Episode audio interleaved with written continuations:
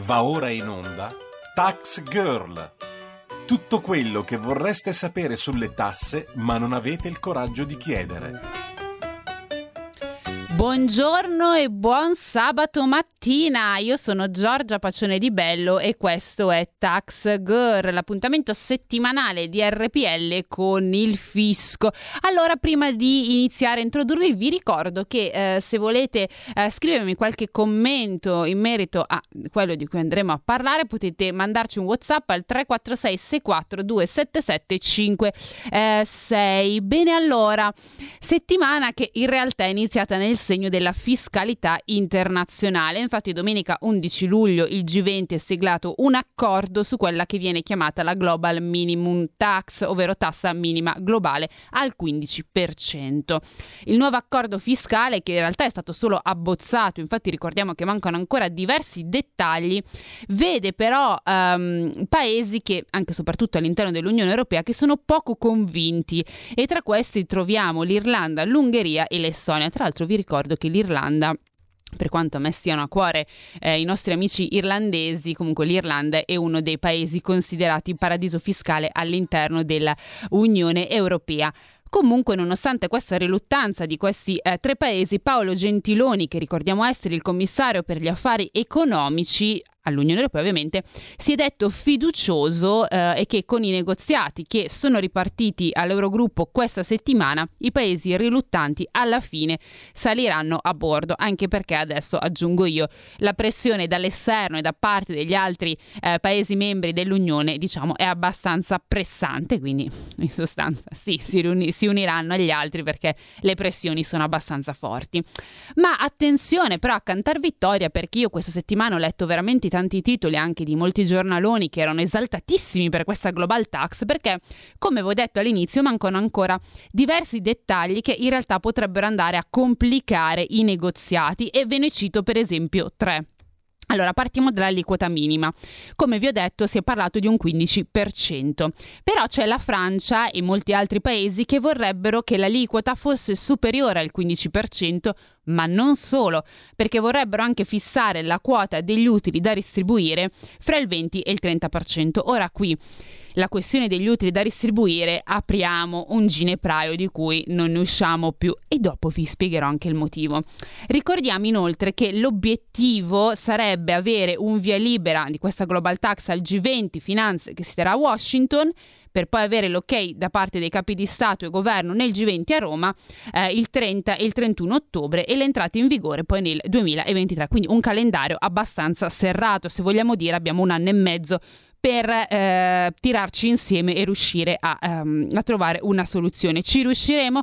Non lo so, eh, in realtà eh, non lo so, anche perché se pensiamo soltanto che l'Ocse a fine 2020 eh, sarebbe dovuta uscire con una proposta su una web tax e non è riuscito a farlo, insomma, staremo a vedere se questa volta con la spinta degli Stati Uniti si riesce a trovare una quadra.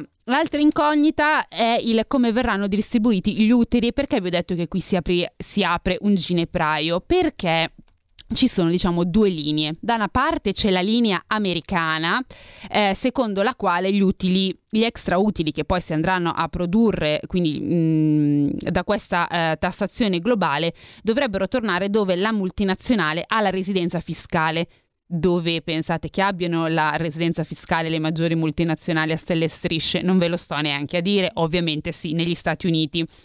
Però qual è il problema? Che diversi paesi, fra cui l'Italia, se dovesse prevalere questa linea, ovviamente guadagnerebbe poco niente. E perché? Perché uno, noi italiani abbiamo poche multinazionali. Quelle poche multinazionali che abbiamo, pensiamo magari a Fiat, non hanno la sede fiscale in Italia, ma in altri paradisi fiscali, quindi a noi tornerebbero soltanto le briciole, quindi poca roba. L'altra linea che invece eh, tra cui spingono paesi eh, come l'Italia è riuscire a ottenere una ripartizione più equa, per esempio usando come criterio il dove le multinazionali operano e producono profitto. Ecco, in questo caso, se dovesse eh, seguire questa linea, sì, in effetti anche l'Italia, mh, mm, per l'Italia potrebbe essere molto interessante la uh, Global uh, Tax. E eh, infine un terzo punto che non è da sottovalutare è il discorso della web tax UE, perché questa settimana è stata ritirata dal Parlamento europeo sotto pressione ovviamente degli Stati Uniti perché eh, insomma anche la Yellen ha detto vabbè insomma vediamo come va la global tax e poi insomma vediamo di, di, di, di, vederci anche un po' con la web tax. In sostanza gli Stati Uniti sono riusciti ad affossare la web tax europea. Devo dire che questo è stato un colpo eh, a segno. Abbiamo 1-0 per gli Stati Uniti visto che siamo anche un po' ancora con questo fervore eh, calcistico vi ricordo però, faccio un attimo un passo indietro, che la global tax minima è stata espressamente voluta dagli eh, USA ed era stata infatti proposta alcuni mesi fa da proprio Janet Yellen, che è il segretario del tesoro americano, e aveva lanciato appunto quest'idea che poi aveva raccolto a livello internazionale subito molti consensi. Ricordo diversi esponenti del, eh, della commissione che erano molto eh, diciamo, contenti di questa apertura. Non sono invece mancate le critiche, anzi non erano invece mancate le critiche all'interno quindi degli stessi Stati Uniti, ma anche non solo. Infatti diversi osservatori internazionali, osservatori internazionali avevano sottolineato come questa mossa americana era stata fatta ad uso esclusivo statunitense, dato che nel nuovo piano di investimenti eh, sulle infrastrutture eh, c'è una parte che riguarda ehm, l'aumento delle tasse sulle corporate. Cosa significa? Che fondamentalmente nel piano Biden, eh, che poi anche era rivisto, insomma, un piano per il futuro ehm, anche in chiave green, c'è tutta una parte per migliorare le infrastrutture, doveva trovare ovviamente i fondi per mettere in piedi tutte queste nuove infrastrutture anche in chiave green e una parte di questi finanziamenti erano legate all'aumento aumento delle tasse ovvero eh, Biden ha proposto di aumentare la corporate tax nazionale passando dal 21 al 28%. Capite che passare dal 21 al 28% una tassazione non è roba da poco, ma soprattutto eh, molti osservatori internazionali dicevano, beh, ma questa mossa potrebbe far riuscire eh, gli Stati Uniti e quindi insomma anche diversi territori interessanti al momento dal punto di vista fiscale ehm, dalla concorrenza fiscale internazionale. E quindi da qui si potrebbe leggere la mossa degli Stati Uniti chiedere una tassa minima globale per cercare il supporto internazionale eh, per venirgli incontro quindi per riuscire a tamponare eh, un suo aumento eh, di tasse allora, quindi eh, per ora però i dubbi sono ovviamente tanti e, e, sulla vera ciccia si sa ancora ben poco, come vi ho detto, sulla, ehm, sulla global tax. Eh, le incognite sono eh, veramente ehm, insomma abbastanza co- eh, corpose, ehm, ma l'aspetto più interessante eh, su cui molti dovranno andare a lavorare è proprio capire come eh, insomma, l'extra tassazione verrà ridistribuita. Che io continuo a battere il chiodo su questo punto perché è veramente fondamentale, perché se si arriva a una global tax dove alla fine il risultato finale è che ehm, l'extra tassazione andrà soltanto in direzione eh, del, degli Stati Uniti, quindi dove le multinazionali hanno eh, la residenza fiscale, capite bene che paesi come l'Italia, insomma, e molti altri riceveranno ben poco. Ma in realtà per parlare di questi temi oggi avrei invitato con noi un ospite ehm, molto ma molto interessante. Ora, eh, questa ragazza, perché in realtà è una ragazza, ehm, molti di voi, non so se la conoscono, io in realtà l'ho conosciuta, la seguo molto sia sui social, seguo anche comunque il suo lavoro, è molto attiva, mh, mm, molto soprattutto preparata sui temi economici, ma eh, non solo. E quindi oggi eh, io l'ho invitata perché eh, ci aiuterà a capire anche un po' meglio il quadro internazionale, eh, come riescono a... Mm, come sono gli equilibri e infatti oggi con noi abbiamo eh, Elisa Serafini che è un'attivista manager e eh, giornalista. Ora dalla regia mi stanno un attimo facendo il cenno di aspettare, quindi aspettiamo un attimo qualche minuto che Elisa si riesca a collegare eh, con noi. Bene, allora mi dicono che è qui con noi. Allora, eccola qui con noi. Allora abbiamo appunto Elisa Serafini, attivista manager e giornalista. Buongiorno Elisa e grazie di aver accettato il mio invito. Io, devo dire, io sono molto contenta di averti questa mattina, devo dire, perché come, grazie, come anticipato ai miei ospiti, io ti seguo sui social, sei molto preparata, molto precise, quindi sicuramente ci potrei dare una mano a districarci meglio su questi temi della uh, global uh, tax. Sì. Allora, ehm, io nella prima parte ho spiegato un po' agli ascoltatori quali sono i punti chiavi di questa global tax, ho però anche detto che ci sono ancora troppe incognite e anche insomma di un certo peso. Penso per esempio a chi andrà all'extra tassazione oppure anche alla questione legata a quali redditi saranno effettivamente sottoposti eh, a questa nuova tassazione. Insomma, nonostante questi gap, queste incertezze, devo dire che però c'è un certo fermento a livello internazionale. Volevo chiedere tu come la leggi questa situazione? Ma eh, quello che è interessante è che al di là della mancanza di chiarezza, che ovviamente, come, come dicevi tu, insomma, mancano tantissimi elementi proprio per esprimere una valutazione, eh, l'elemento più significativo a mio parere è che eh, questa Global Tax è stata interpretata come una grande vittoria eh, diciamo della, della, parte più a sinistra della politica contro le multinazionali, le aziende del tech, quando in realtà la Global Tax ha l'obiettivo dichiarato, quantomeno dal governo degli Stati Uniti, di superare le digital tax che in Europa stanno creando grossi problemi alle società tech proprio perché sono tutte diverse queste digital tax e secondo il governo degli Stati Uniti sono discriminatorie nei confronti delle mm. loro, eh, delle loro società. Motivo per cui gli Stati Uniti hanno creato dei, dei processi di retaliation Regulation che sono previsti dal diritto internazionale dal WTO dove hanno daziato prodotti per esempio francesi contro la, prodotti tipicamente francesi come il formaggio e se non sbaglio lo champagne e il vino, è una cosa che si fa spesso nell'ambito del commercio internazionale, quindi è, è un po' secondo me interessante questo, cioè non è una, una tassa che danneggerà le imprese, è una tassa che in realtà va proprio nell'interesse delle multinazionali, soprattutto del tech, che hanno eh, da vivere diciamo, tutta questa situazione di disparità. Quindi secondo me è interessante questo, poi mancano tutti i dati per valutarla. Esatto, sì. E infatti ehm, poi dopo parleremo anche col secondo ospite del fatto che è stata affossata questa settimana in realtà la web tax europea e anche questo insomma non è un tema eh, da sottovalutare come appunto anche tu dicevi. Volevo però chiederti anche la tua opinione sulla visione di molti osservatori che eh, avevano visto all'epoca quando appunto la Yellen aveva eh, proposto questa eh, global tax, avevano appunto visto la mossa americana come in realtà uno strumento per aiutare se stessi a non uscire dalla competizione fiscale internazionale. Secondo te, oltre il tema della web tax, si può, ricolle- si può ricollegare la global tax avanzata dagli Stati Uniti come all'interno del loro piano più ampio di Biden, quindi del fatto che Biden abbia aumentato la corporate tax per le proprie imprese dal 21 al 28 e quindi anche in questo caso per aiutare maggiormente le imprese americane? Ah, può essere, nel senso che adesso diciamo, stiamo riorganizzando gli equilibri geopolitici, mm. anche, anche l'Italia che diciamo, è tornata ad avere un ruolo un pochino più importante in Europa e con una chiara preferenza diciamo, verso la parte atlantica eh, del mondo, quindi verso gli Stati Uniti piuttosto che con la Cina.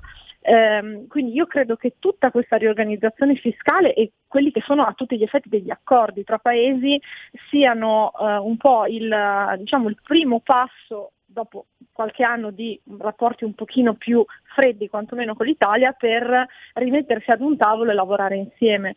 Eh, non vedo dei punti di svantaggio sulle aziende degli Stati Uniti, vedo soltanto la possibilità di guadagnare da questi tipi di accordi. Poi vedremo come i singoli paesi agiranno perché appunto al momento c'è molta frammentazione anche se si aspetta una, un provvedimento uh, europeo. Rimane il fatto che mm. eh, più il, il mondo è globalizzato, eh, più questi temi di tra virgolette tassazione globale o gestione globale della fiscalità in qualche modo diventeranno oggetto di dibattito pubblico, anche perché le aziende oggi possono veramente operare da tutto il mondo, con clienti in tutto il mondo, anche senza una sede fisica e questa è un po' la, la bellezza, a mio parere, della tecnologia e dal, al tempo stesso la sfida per i regimi fiscali. Mm. Sì, assolutamente, eh, assolutamente vero. Volevo però un attimo calare la questione anche in chiave italiana. Mm, io all'inizio ho detto eh, come c'è un problema grosso di cui non si è ancora discusso in realtà tutti anche un po' la sottovalutano è eh, anche qui dove andrà l'extra, eh, l'extra tassazione. Ora c'è la linea americana che ovviamente, ma mi pare anche abbastanza scontata, dicono vabbè, mh, mm, mettiamoli dove le multinazionali hanno una residenza fiscale e vabbè, mi viene a dire grazie grazie. Eh, in Italia abbiamo poche multinazionali e quelle che ci eh. sono hanno la loro residenza fiscale, non in Italia. Ma anche le aziende italiane hanno, aziende, hanno la sede in Lussemburgo, cioè ci sono, questo è veramente assurdo perché, eh, cioè assurdo, io lo rispetto perché credo veramente nella globalizzazione e nelle sue opportunità, però quando si colpevolizzano le aziende straniere, ah questi americani cattivi che hanno la sede all'estero, ma attenzione perché le aziende più note italiane, cioè i nostri brand più importanti, hanno quasi tutti la sede in Lussemburgo o in Olanda. Quindi mh, è un tema eh, evidentemente di ecosistema italiano che disincentiva le aziende italiane o straniere che siano a tenere le sedi in Italia. Bisognerebbe chiedersi perché. Eh, eh, esatto, sì. diciamo che bisognerebbe... Chissà come mai. Eh, esatto, chissà come mai scelgono l'estero. Ma, eh, Ma anche quelle italiane, cioè questo è il fatto che è come se noi ci dimenticassimo, probabilmente questa è una simmetria informativa, cioè le persone non lo sanno, che veramente aziende notissime del mondo food, del mondo moda, del mondo energia, tutte queste aziende hanno la holding e, e diciamo, la, la, sede principale all'estero, tutte, e sono campioni italiani però, cioè sono considerate made in Italy, ma no, non è così di, di, fatto. Però se avessero la sede in Italia eh, sarebbero sottoposte, soprattutto nell'ambito degli utili, a, de- a una tassazione molto superiore con tutte delle conseguenze che possiamo immaginare su lavoratori, costi, eccetera. Quindi c'è un, un, un, un, una dinamica sistemica, non, non, voglio dire un problema, però una dinamica di sistema paese dove io stessa ho fondato una, una società da mhm. poco uh-huh. eh, in Italia e mi chiedo se ho fatto la cosa giusta perché ovviamente non, non, ci sono grandi vantaggi fiscali, però insomma sono in Italia davvero, quindi faccio le cose secondo norma. E, eh, no, il problema è questo. Eh, poi a latere c'è anche da dire che in Unione Europea abbiamo anche fantastici paradisi fiscali di cui si è voluto anche eh, bypassare l'esistenza con, vabbè, par- poi qui ci sarebbe da aprire il tema lista dei paradisi fiscali che era stata introdotta, sono stati esclusi quelli europei perché l'ex, insomma, Jean-Claude Juncker diceva no, ma eh, all'interno dell'Unione Europea sono tutti compliance dal punto di vista fiscale. Beh, insomma, diciamo che anche qui tutti compliance parliamo degli amici irlandesi, maltesi, insomma, vabbè, insomma chi più ne ha ne metta. Certo. Ma eh, volevo chiedere se secondo te per l'Italia potre- la global tax potrebbe essere una uh, buona soluzione anche se dovesse prevalere per esempio la linea statunitense, quindi degli extra utili tutti a casa? Ma mm, no, non so adesso sinceramente finché non vediamo tutti gli elementi mm. per me è difficile valutare. Chiaramente un paese che ha una pressione fiscale altissima eh, diciamo in questa dinamica della global tax non penso che noi avremo sostanziali differenze, mm. eh, perché non, di fatto si, l'unico modo diciamo, che avremmo davvero per attrarre capitali e quindi aumentare anche il gettito delle imprese verso lo Stato sarebbe riorganizzare tutto il sistema economico, quindi con tasse più basse, con un sistema di burocrazia più efficiente, con la giustizia più veloce. Ecco, in quei casi eh, attrai capitali di eh, fondi di investimento, società tech, insomma tutto quello che oggi ha maggiori capitali e quelli ti creano il gettito vero. No, non so quanto l'Italia poi avrà da guadagnare davvero da, da questo tipo di, eh, di, tassazione internazionale, perché i volumi, soprattutto se come dici tu eh, si andrà verso una, eh, diciamo un'aggrega- un'aggregazione di, queste, di questa fiscalità nel paese di origine, sinceramente penso che parliamo veramente di volumi molto bassi per l'Italia.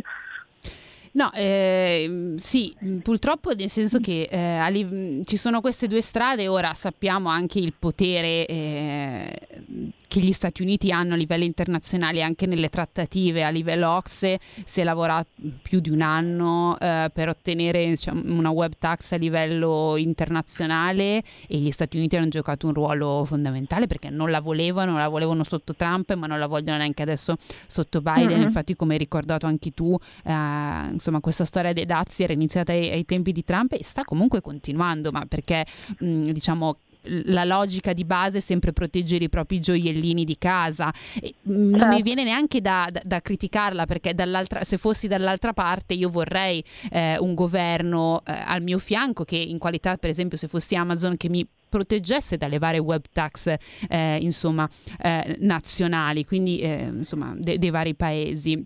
Ma tra l'altro volevo certo. un attimo uh, spostare l'attenzione ehm, su questo aspetto che ho trovato abbastanza mi ha fatto anche in realtà sorridere perché diversi paesi hanno già iniziato a dire eh, quasi fin da subito che eh, ci sono diversi utili che dovrebbero essere esclusi dalla nuova global tax perché sono fonti di investimento e su questi si vorrebbero, eh, preser- si vorrebbero quindi preser- preservare anche offrendo degli incentivi fiscali temporanei. Ora, pensi che si stia già cercando di trovare degli escamotage montage per evitare la global tax? Cioè non sappiamo ancora i dettagli, ma stiamo già pensando al piano B? Sicuro.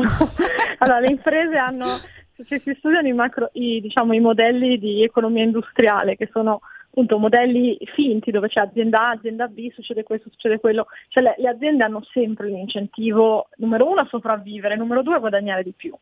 Quindi qualunque, qualunque, meccanismo ci sia per uh, evitare una maggiore tassazione o, o diciamo, eh, migliorare la situazione di utili, di margini, eccetera, l'azienda lo perseguirà sempre, quindi questo è, è, un dato di fatto. C'è anche un altro dato di fatto che le imprese tipicamente sono più veloci degli stati, quindi eh, riescono a prepararsi, hanno a disposizione dei pool di eh, super commercialisti, mm. advisor, eccetera, che gli stati a volte non hanno veramente, perché a quel livello lì forse il Fondo Monetario Internazionale, cioè organizzazioni di quel tipo hanno quel tipo di, di persone così qualificate, perché questo tipo di, eh, di, professionisti purtroppo non lavorano per gli stati, lavorano per le aziende o per gli studi, eccetera. Quindi io mi aspetto che eh, nel, nel, bene e nel male ci saranno sempre questi lufulus, no? questi, mh, queste aree grigie dove le aziende comunque riescono a, diciamo, a inserire il loro beneficio principale. Quindi non mi sorprende, poi ci mm. saranno sempre paesi che offriranno eh, condizioni migliorative. Mm. Quindi insomma ci sarà una bella, una bella lotta tra, tra, i paesi. Ma esatto, io volevo però da te, visto che adesso siamo vicino alla pausa, però un commento anche sul, eh, su questa questione. Prima questa settimana ho letto anche mh, diversi giornali che in realtà hanno cantato vittoria, tra un po' stappavano bottiglie di champagne per questa mm. al tax, ma eh, di, di, di fondo si leggeva il pensiero, finalmente abbiamo sconfitto i paradisi fiscali. Ora, io non ne sono così convinta, eh, ma non solo, vabbè ok, partiamo che non ci sono i dettagli tutto, ma mh, mm, per quello che si sa non credo che i paradisi fiscali possano essere sconfitti da una global tax. Secondo te? Non credo proprio, anche perché i paesi sono tanti e, mm, ed è veramente molto difficile che, che, possano, tra virgolette, sparire i paradisi fiscali. Poi è tutto in proporzione, cioè il, il, paradiso che oggi applica il 5%, magari domani applicherà il 10%, ma se noi applichiamo il 20% è comunque un paradiso rispetto esatto. Eh, quindi è tutto in proporzione. Mm, da un certo punto di vista la concorrenza fiscale fa anche bene perché incentiva i paesi a essere più efficienti, così come avviene in un mercato di, di consumatori. Chiaramente questo dovrebbe, questa ovviamente è una mia opinione, eh, sottostare a delle norme minime di diritti umani, di diritti del, del lavoratore, eh, cioè ci sono una serie di condizioni che eh, dovremmo dare per scontate che purtroppo in alcuni paesi invece sono completamente dimenticate. Ecco, quindi a parità di condizioni eh, di, di, tutele minime sui lavoratori, sull'ambiente, eh, diciamo, sui, sui, diversi stakeholder, se un paese è più efficiente nella gestione della spesa pubblica e quindi riesce ad avere una tassazione inferiore, io non vedo perché eh, questo debba essere necessariamente un male. Quindi bisogna equilibrare concorrenza fiscale e il giusto incentivo che hanno le, gli stati a, competere tra loro e che tra l'altro impongono alle imprese, perché il diritto della concorrenza eh, impone alle imprese di non avere con- comportamenti anticoncorrenziali. Quindi tutte le aziende, io ho lavorato per, t- per due aziende del tech, mm-hmm ci sono sempre una serie di attività che si possono o non si possono fare su cui bisogna stare molto attenti. Al tempo stesso, se lo si chiede alle imprese, non vedo perché non si possa chiedere agli stati di concorrere, fermo restando una serie di eh, diciamo, postulati minimi di tutela. Quindi vediamo co- cosa, cosa, sarà, però ehm, ripeto, è, è una materia molto interessante ehm, però dove, come hai detto tu, a volte su gior- sui giornali si assiste a delle sintesi molto ideologizzate, sì. dove evidentemente ad una certa parte politica oggi mancano temi di agenda politica, ehm, in Italia soprattutto io vedo questo, non, non ci sono temi nell'area del, diciamo, del centro-sinistra tali da muovere le coscienze. No? Il centrodestra ha l'immigrazione, eh, adesso la libertà eh, di, di, non vaccinarsi o di vaccinarsi, cioè tutta questa parte qua è molto forte come, diciamo, come agenda politica.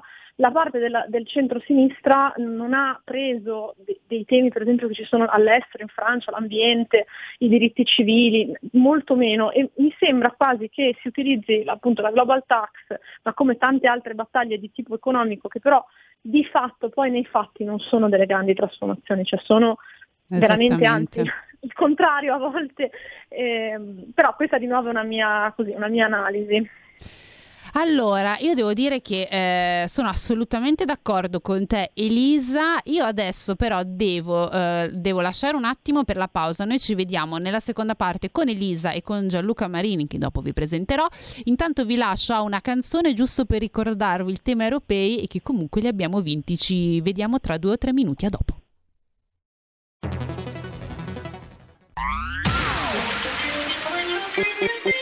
Un suono così non l'hai mai sentito baby. Da Plus molto più di quello che credevi. Programmi, musica, multimedialità. Da Plus suono nuovo di alta qualità. Digital Radio Il suono perfetto. DAB Plus. Anche RPL, la tua radio, è in Digital Radio Stai ascoltando RPL. La tua voce libera, senza filtri né censura. La tua radio.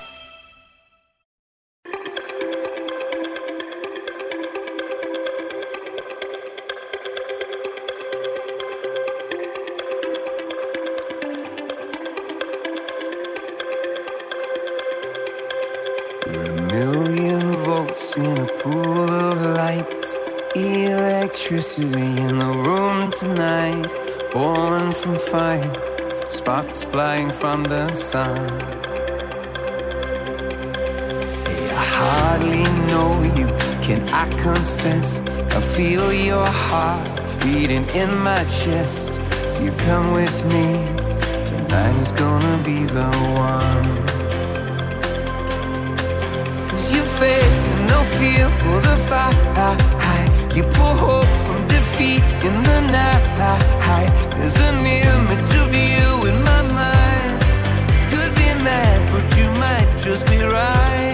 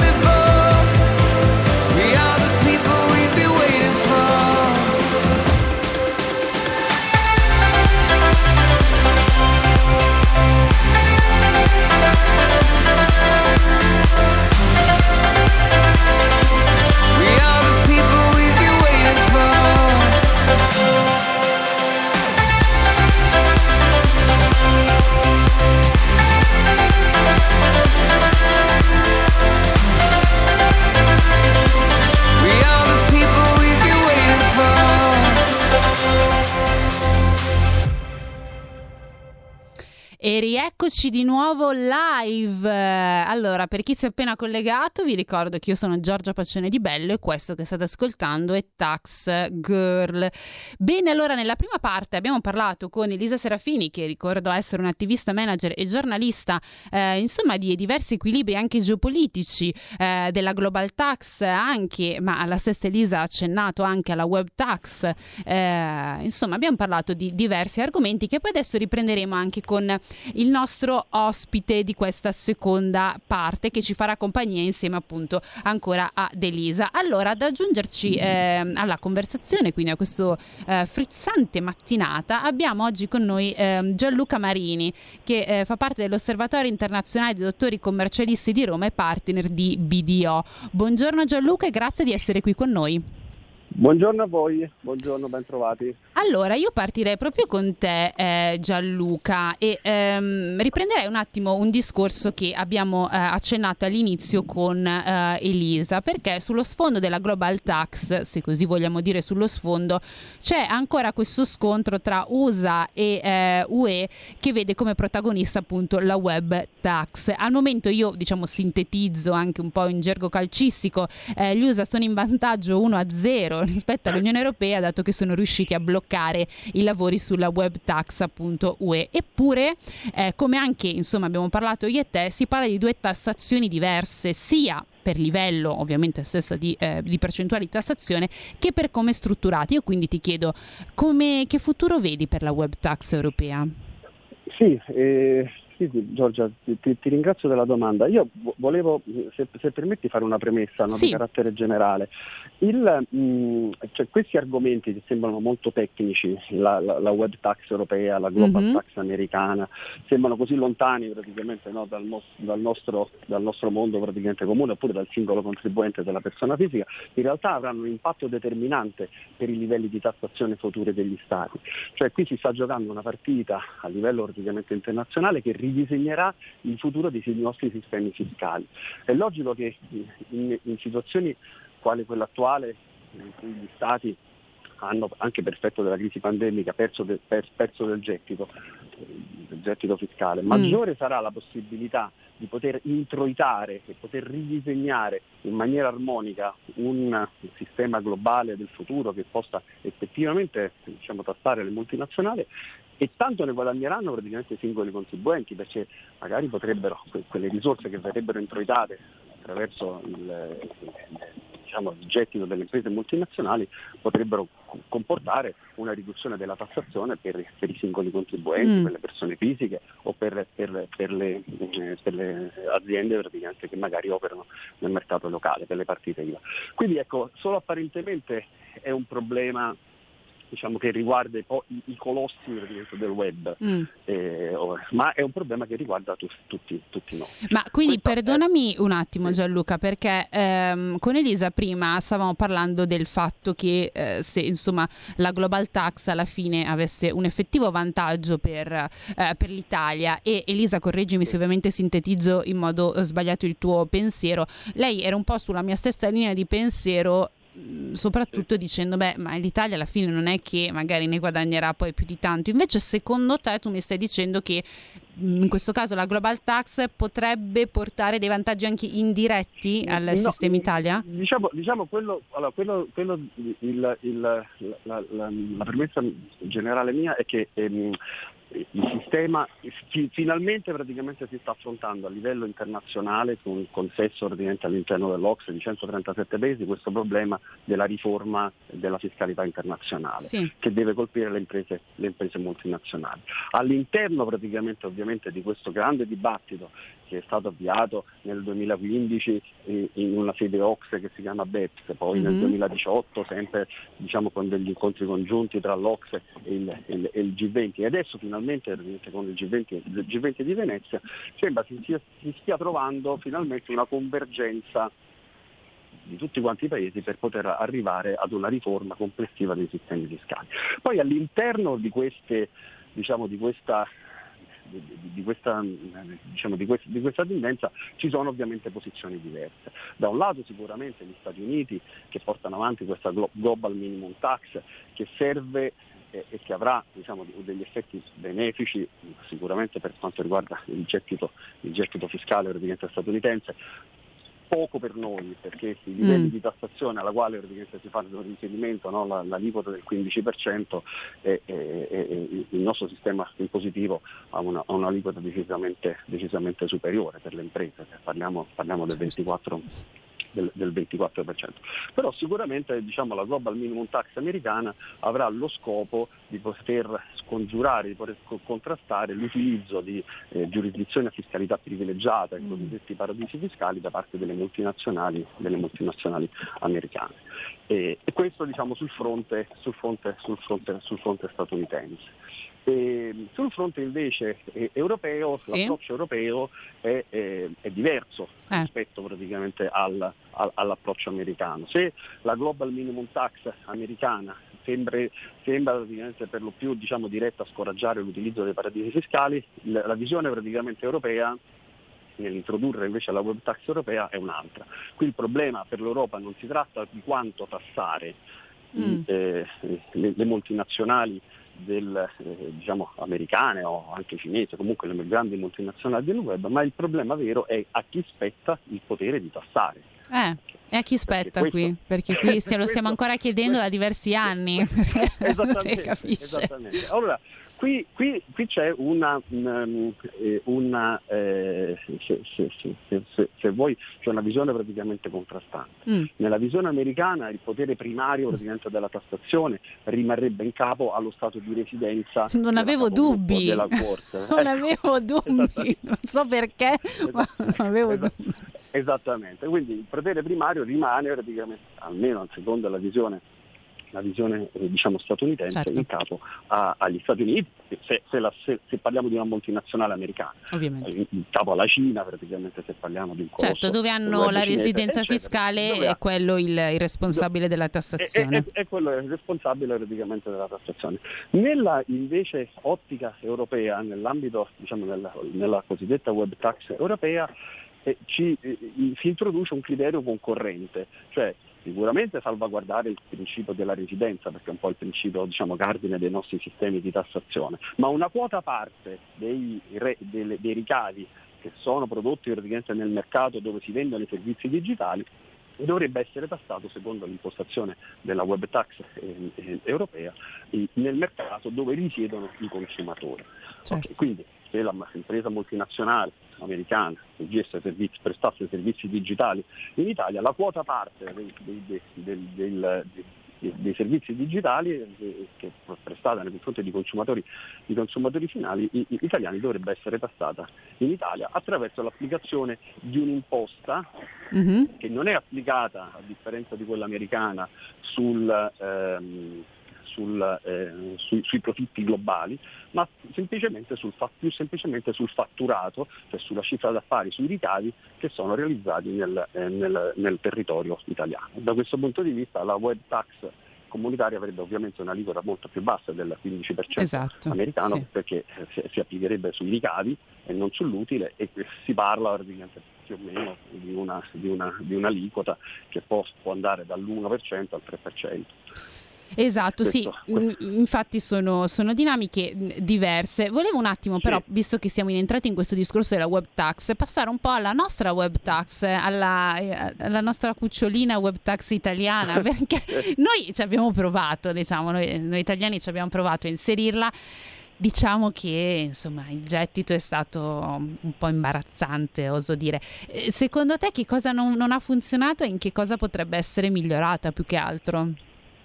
Ma allora il, il, il, il, tema fondamentale è che molti paesi come l'Italia hanno introdotto una web tax diciamo, uh, locale, no? una mm. web tax eh, diciamo, a, livello, a, livello, statale. Se ne contano circa 40 i paesi che attualmente hanno all'interno diciamo, delle web tax. Ecco, questo approccio in, una, in, un'economia globale, in un'economia ormai praticamente così inter- interconnessa, è, è, fallimentare. Nel senso, da qui l'importanza, l'importanza, di avere una web tax comunitaria, una web tax europea, cioè un'unica praticamente imposta disegnata a livello comunitario che poi possa applicarsi, a quantomeno a livello comunitario, che poi possa applicarsi ai vari stati. Quindi per quanto riguarda praticamente la nostra la, la web tax italiana, è, è, l'esperimento fallimentare deriva proprio dal fatto che è, nata diciamo, in maniera eh, autonoma praticamente in Italia, non è coordinata con altri sistemi impositivi, nemmeno, né, quelli, né, quelli, americani né quelli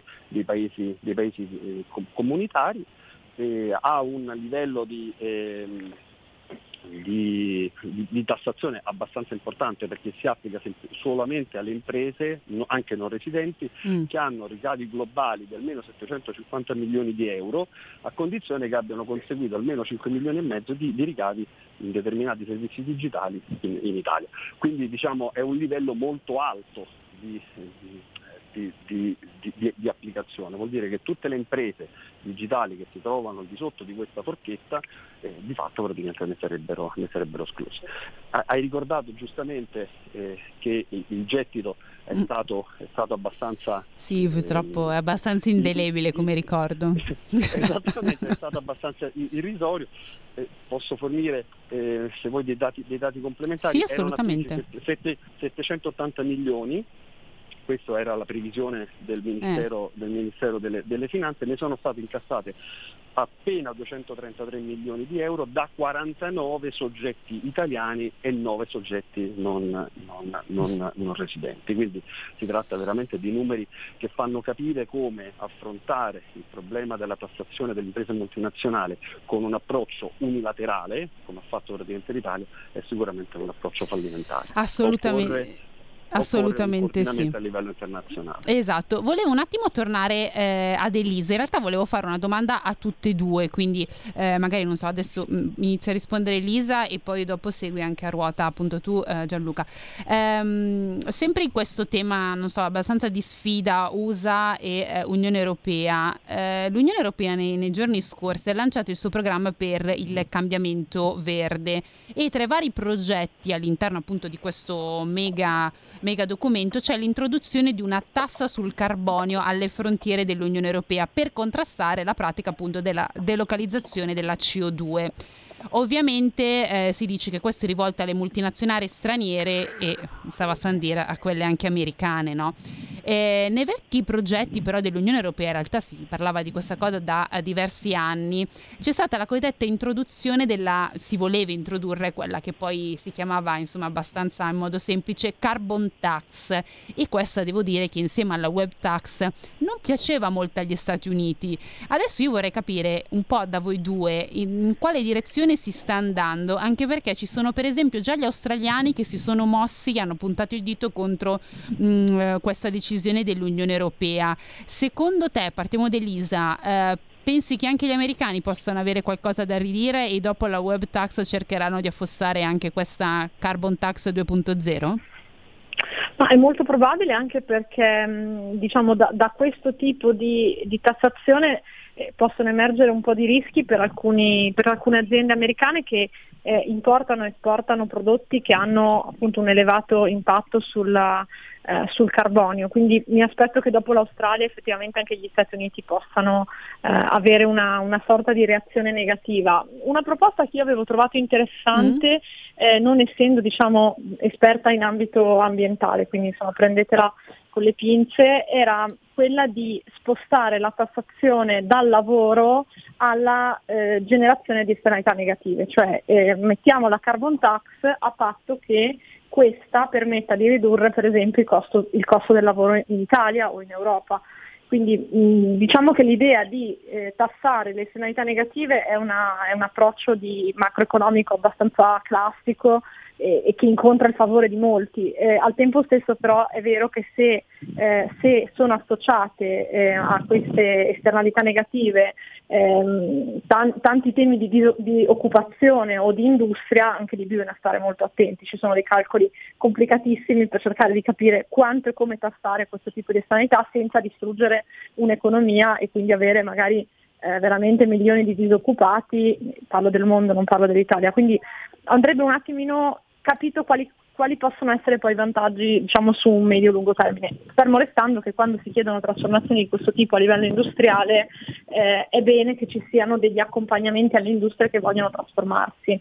E quindi mh, prodotti di voucher per la trasformazione energetica operata su un'azione digitale diciamo in altri casi. Quindi bene che ci siano queste innovazioni, però che non, che non distruggano le imprese e che siano basati sulla scienza, perché per esempio sulla plastic tax io ho letto delle veramente castronerie, eh, è stata una proposta molto ideologizzata e basata poco su dati di scienza, perché ci sono tanti altri materiali e tanti altri prodotti che hanno un impatto ben maggiore sull'ambiente, ma che eh, per qualche ragione non hanno la stessa immagine così negativa come la plastica e quindi non avevano avuto questo tipo di trattamento. Quindi scienza, economia e metodo scientifico sulla politica pubblica. Eh sì, infatti, infatti poi anche sulla plastica, anche noi in Italia eravamo tornati soprattutto per diversi diciamo composti che in realtà su cui l'Italia era già molto avanti anche di prodotti, adesso non vorrei dire dal punto di vista tecnico, però che eh, erano già quasi ambientali, nel senso che erano già molto eh, avanti avanzati livello di elaborazione non danneggiavano così l'ambiente, eppure insomma, eh, con la plastic tax, eh, infatti anche lì mh, mm, molte, molte di queste proposte a livello fiscale alle volte sì sono molto più hanno più una visione ideologica che, che pratica. Eh, Gianluca, da te volevo invece appunto sapere eh, se anche tu avevi un po' questa stessa visione di Elisa oppure se eh, ti discosti in, in qualcosa. No, co- condivido queste argomentazioni, assolutamente. Eh, diciamo che eh, da un punto di vista meramente fiscale mm. eh, questo queste forme praticamente di tassazione su forme praticamente di carattere inquinante, no? abbiamo parlato della plastic tax, sì. adesso della carbon tax, cioè, è stata introdotta anche in Italia la cosiddetta sugar tax, no? sulle, ah, sulle, come dimenticarla? Sulle, sulle, bevande, sulle, bevande, che contengono una determinata quantità praticamente di zuccheri.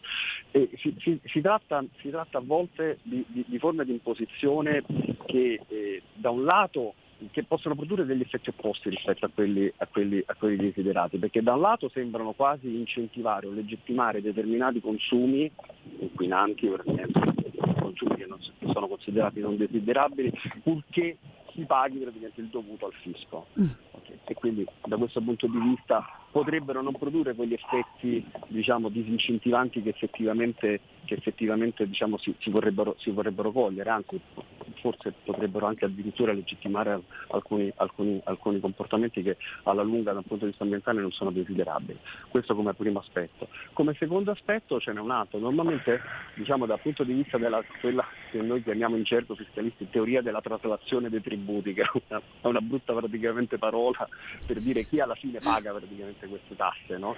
su chi vanno a gravare.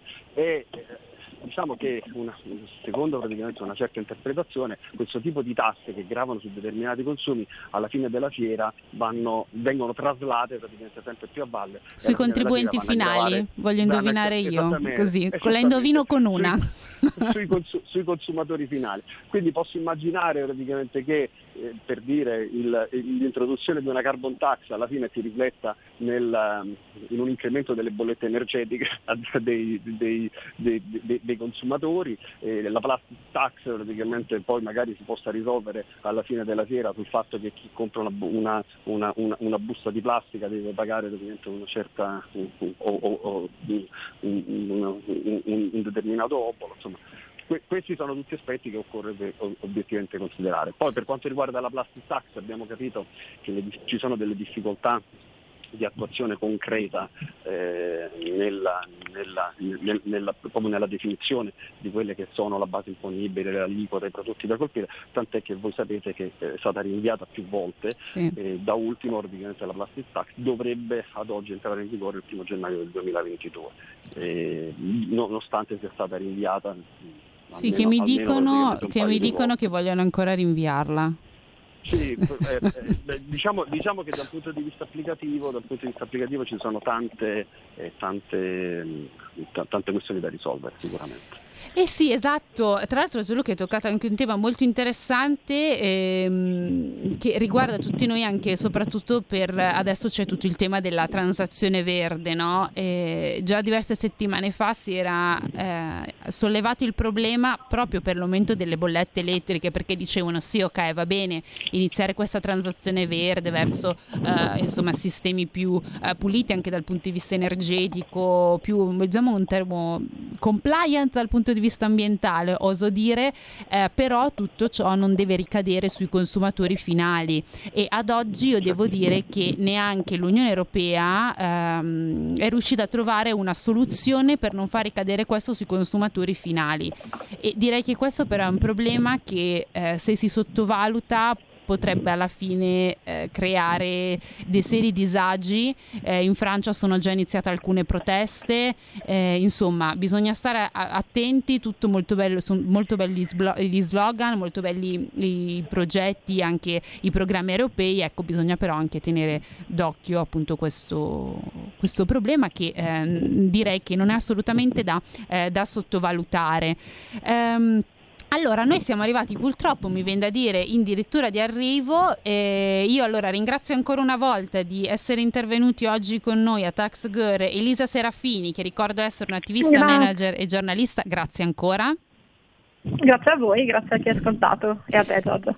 E anche a Gianluca Marini che è intervenuto appunto con noi in questa seconda parte che ricordo essere, eh, fa parte dell'Osservatorio Internazionale dei Dottori Commercialisti di Roma oltre che essere partner di BDO. Grazie ancora Gianluca. Grazie a voi, grazie Giorgia. Allora, cari miei, siamo arrivati alla fine. Eh, io vi ringrazio ancora per essere stati con noi questo sabato. Noi ci sentiamo ancora sabato prossimo per un'altra puntata con il fisco. Grazie e buon weekend a tutti. Avete ascoltato Tax Girl.